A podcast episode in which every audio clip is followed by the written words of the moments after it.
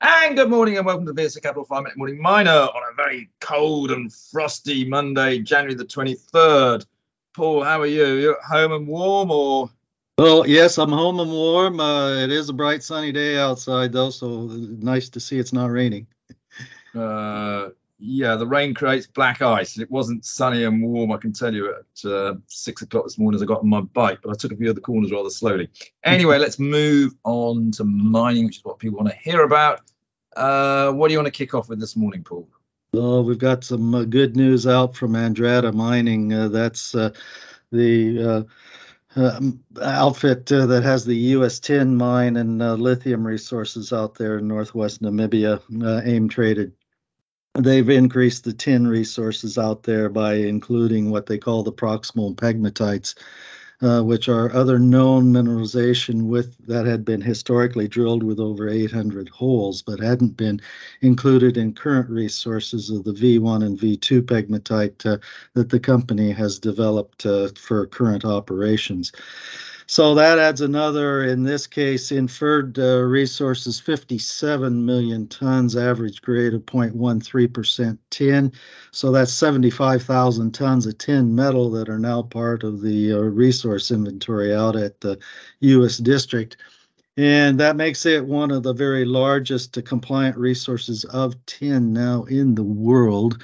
And uh, that doesn't include the, of course, the there is a, a, byproduct tantalum out there that is produced along with the tin, and there is an awful lot of lithium in pegmatite spodumene yet to produce out there. This is the old AfriTin, isn't it? It sure is, yes. But for those that are wondering by the new name, um, so uh, yeah, look, it's uh, we, we've talked about it quite a lot. It's um, it's a really interesting situation, isn't it? Um, but uh, there we go. Uh, right, uh, what next, Paul? Endeavour Mining, we have quarterly and full year statement out from the uh, African uh, multi uh, asset gold miner there in Africa, Endeavour Mining. 1.4 million ounces produced in the quarter at all-in sustaining cost of $928 an ounce. Uh, that was uh, the top end of revised guidance that they had given, but it is also about 36,000 ounces less on a year-on-year basis, and their costs uh, on that AISC basis are into the 900s now, and they were in the uh, higher 800s previously. They have announced a dividend 41 cents a share, which brings the total for the year to 81 cents.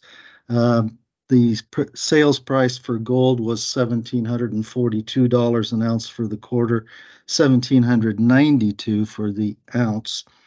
And the we're looking at production guidance for 2023, uh, looking very much flat uh, here with a slight, just very minor change in the uh, uh, guidance range of ounces, and also in the same range, a little bit higher still on the all-in sustaining costs, into above 940 somewhere.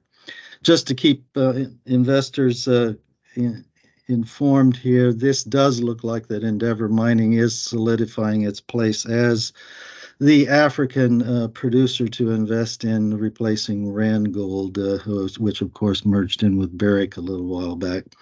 And uh, I think uh, that uh, given these numbers, there just doesn't seem to be any good growth in the profile for the next 12 months, which means that their share price should move as a proxy to the gold price at this point.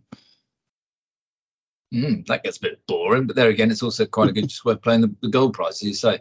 Mm. Um, okay, there's a few other little itsy bitsy pieces out, aren't there? Any you want to comment on, Paul? Yes, I do have to mention this GreenRoc uh, mining uh, statement out on the new resource estimate here for their Amitsoq uh, Greenland graphite deposit.